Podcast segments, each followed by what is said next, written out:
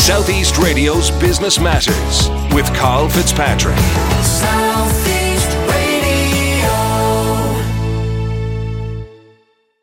Welcome back to Southeast Radio's Business Matters with me, Carl Fitzpatrick. Now, my final guest this morning, Pat McDonagh from Supermac's, is a great supporter of Business Matters, but since he last joined us on the show, he has opened the first Supermac's in Wexford. He's received the Lifetime Achievement Award from the Irish Franchise Association, and he's been honoured at the EY Entrepreneur of the Year Awards. Pat, you won the industry category at this year's EY Entrepreneur of the Year Awards. But what does this particular accolade mean to you? Good morning, Carlos. Thanks very much for having me. Well, first of all, I was delighted to, to win it because it means that you're kind of uh, selected among your peers to be uh, Entrepreneur of the Year in the industry ca- category. And um, I suppose any award that you get from your peers is, is, is a bit more significant than anything else because it's people in, in business and in industry that uh, vote for you or whatever.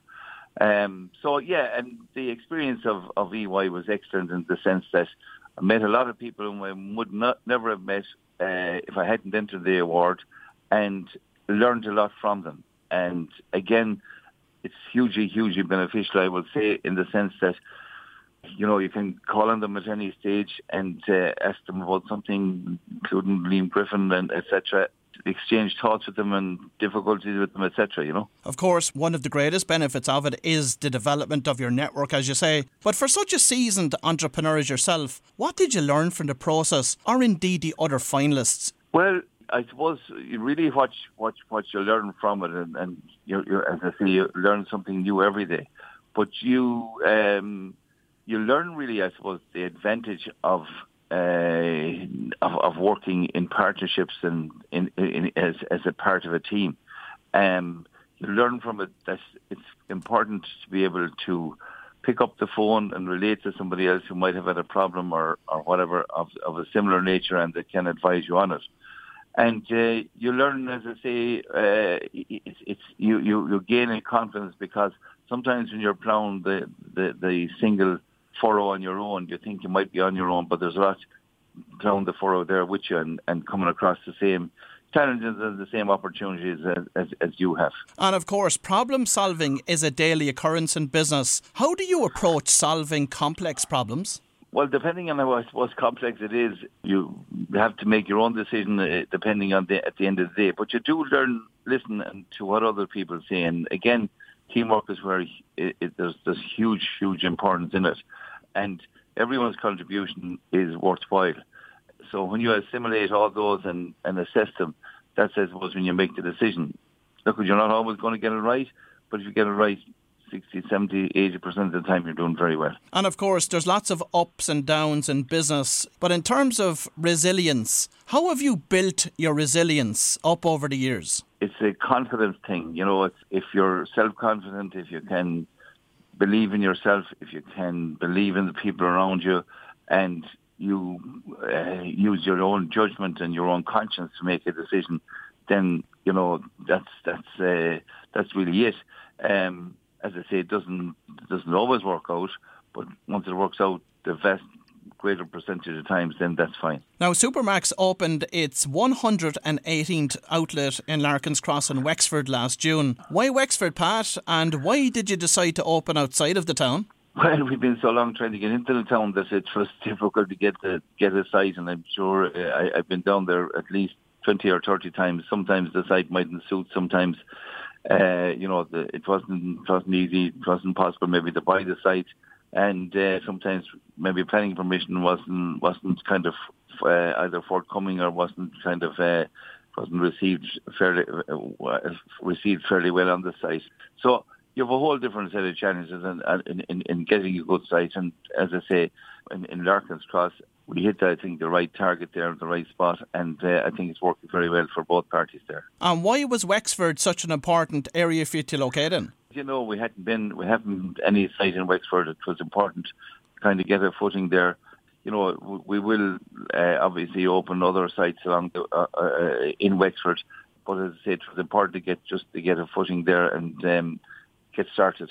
And hugely important, as I say, Wexford is a great town, great, uh, great county, and um, we're looking forward to further uh, expansion there.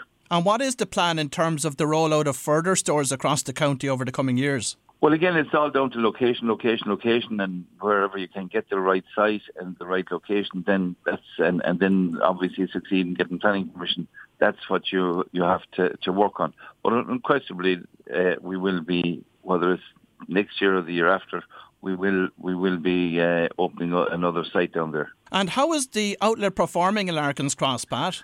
Oh, exceptionally well. It's under the uh, we we put in a, a franchisee there, uh, Paul O'Brien, who was uh, also um, the site in Carlow, two sites in Carlow actually, and um, uh, it's going very well. Went uh, beyond our wildest dreams uh, when we opened there initially.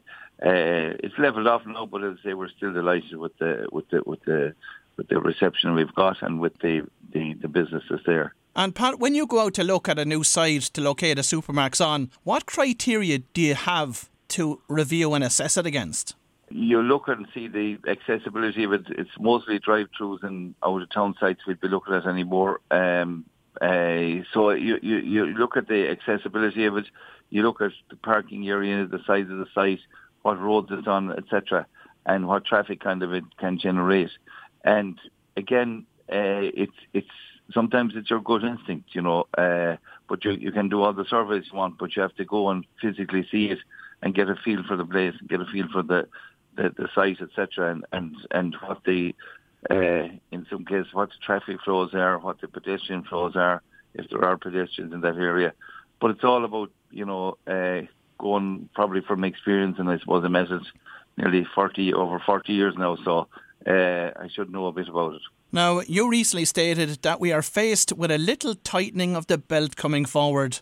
Why do you believe that this is the case? I think uh, you know with a number. There's never just one reason alone why people tighten their belts a bit. Um, so I suppose Brexit has been there for a while. It's a lack of confidence, kind of in the in the with the public out there in the market. It's because of maybe increased rents, uh, which which is uh, affecting everyone across the country the farmers aren't doing as well as they were, uh, and uh, there's there's there's just generally when when uh, there's a lack lack of confidence in the in the market, then you have a situation where people kind of uh, become a bit conservative. And Pat, on that basis, what are you doing to prepare for this tightening? Well, look, it's not anything radical yet. I wouldn't uh, be overly uh, exercise about it as of yet, but I think you have to kind of uh, just watch your obviously in, in, in our business your overheads, your labour costs, your your your costs generally uh, are something you have to watch, and um, you don't want to leave that until the last minute until and and that obviously increased in last. Uh, uh, last year in the budget, that has a serious effect in the service industry.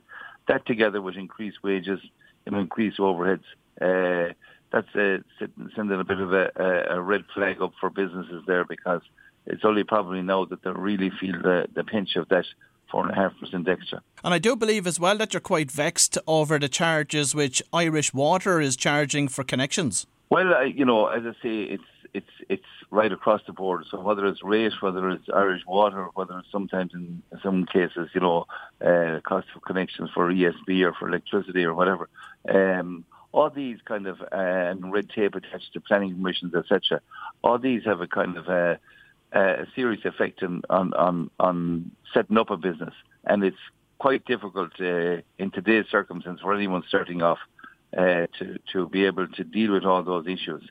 Um, and whether it's, as I say, the cost of collections for Irish water, uh, or whether it is whatever else rates increases right across the country at the moment, um, then you know it's it's it's it's uh, it's it's difficult, as I say, for young, younger people starting off and trying to start up a business or whatever because uh, the overheads are preventative. On the topic of commercial rates, the Valuations Office in Dublin is completing a revaluation of commercial rates right across the country as we speak. What are your thoughts on the process that they're engaged in? Well, you know, I, I mean, they've targeted probably some businesses more so than others, and some areas more so than others. And um, I know that we had a rate increase in Barack Obama Plaza from about 65,000 to 145,000. Now that's approximately three grand a week or thereabouts. But if you add another three grand on top of that to in your insurance, uh, if you add another roughly fifteen hundred for um, for water rates, then you have a situation where you have seven and a half thousand uh, of a cost before you ever open the door, and that's all very relative because depending on where your location is, that that can rate, relate to whatever lo- location or whatever business you're in. But uh, you know, it's it's it's it's um it's a it's a fair, it's a serious cost, and when you see what are you getting back for it, very little, if anything. Now, of course, you are very vocal on the claims culture, which has become an epidemic here in Ireland. There has been lots of talk about this over the last number of years, but really, has anything changed? Well, I mean, it's it's this is it's 15 years I think ago since we we highlighted this before, and at the time um, it was dealt with by the then minister um, Mary Harney and Michael McDowell, and they set up the PIAB, which was very successful for the first few years until um, the Law Society decided to uh, challenge it, and after 21 judicial reviews 21. I mean, you normally have a judicial review once or twice in anything, maximum. But 21 judicial reviews, uh, they won their case for being allowed to represent their clients in PIAB or whatever. And uh, accordingly, it kind of uh, reduced or diminished or whatever uh, PIAB's capability of dealing with claims, which they had done successfully, successfully for a number of years and that uh, allowed the legal profession uh, or certain elements of the legal profession to engage again with the courts, etc. And so, therefore, PIAB was rendered pretty uh, much to be just uh, an evaluator or evaluation on claims. And whilst all claims had to go through PIAB, their, the clients were often advised by their uh, legal uh, advisors that they would get more in the courts. And um, so therefore we're back into the position that uh, prevailed, you know, 20, 15 years plus ago, 20 years ago, etc. So now we're back nearly in a worse position. Civil Liability Act of 2004 hadn't been uh, hasn't been fully implemented. In actual fact, um, back in the uh, in that act in 2014, or 2004, I beg your pardon, the the uh, claims were supposed to be reported within two months. Um, now that has been totally overlooked. Uh, also, a fraudulent claimant was supposed to be referred to the DPP for prosecution. Um, that was totally, pretty much totally ignored. There was a few cases, a very, very, very few, I think two or three, up to quite recently, up to the last year or so. Um, it has been introduced, I think, a bit more, but not very much in the last year. But anyway, so there was absolutely no penalty. Um, and it, I saw somewhere recently where where uh, somebody said um, they just were told to go out and spin the wheel again. So um, it's it's it's uh, it's. But as I said, I interviewed two people over the last two months who uh, both ran their own business and who, because of insurance, decided it was no longer viable and just walked away and decided to go back into the into the workforce again. So it is um, a serious issue. It, ha- it needs to be addressed. I don't think there's it's happening fast enough. There's certainly there's uh, judicial council and all this type of stuff being talked about. But if the law was implemented as it is, it would stop a lot of it. Pat, there's a lot you would like to change in this country, especially around the whole area of bureaucracy. With the general election being called for May 2020, would you have any temptation to put your name on the ballot paper? Not in the slightest. Uh, not at all. I wouldn't have the patience to um, to get involved because, and first of all, I'm too busy. I have too much to do with the minute. But secondly, I just haven't uh, haven't the grow for it. And if you you know you have to like and love and be passionate about what you do. And if you don't then move on, go on to something else or whatever. So I wouldn't have any uh, interest in it. And Pat, finally, the last time you and I met was at the Irish Franchise Awards in Clontarf Castle when you picked up the Lifetime Achievement Award. On the basis of that, what advice have you got for the next generation of entrepreneurs? Oh, look at every generation has its own opportunities and uh, its own challenges. Um, um, how you know the, this at, at, I suppose at this stage uh, there's a lot of changes happening in in in, in, the market out there. Um, so I, I, I suppose I would say is find out what you like, what you love, what you can devote your time to, and um, be prepared to, you know, come come come to an odd cul-de-sac along the way, and be prepared to change your direction every so often. And uh, uh, but if you're passionate enough about what you do, if you're uh, willing to make the self-sacrifice, if you're um, determined enough uh, to, to, to, to go on when everyone else is maybe advising you not to, and if you're, you're if you're uh, if you have a, a mindset that you'll never give up, um, and if you have common sense is, is probably another big big aspect to it, uh, then you won't go too far wrong, um, and uh, use use whatever um, friends and connections you have to uh, help you through the, the, the, sometimes the difficult times and the good times as well. Well, if you've just tuned in, that was Pat McDonagh from Supermac's, and I would like to thank Pat for sharing his passionate views with us this morning. Southeast Radio's Business Matters with Carl Fitzpatrick. Southeast.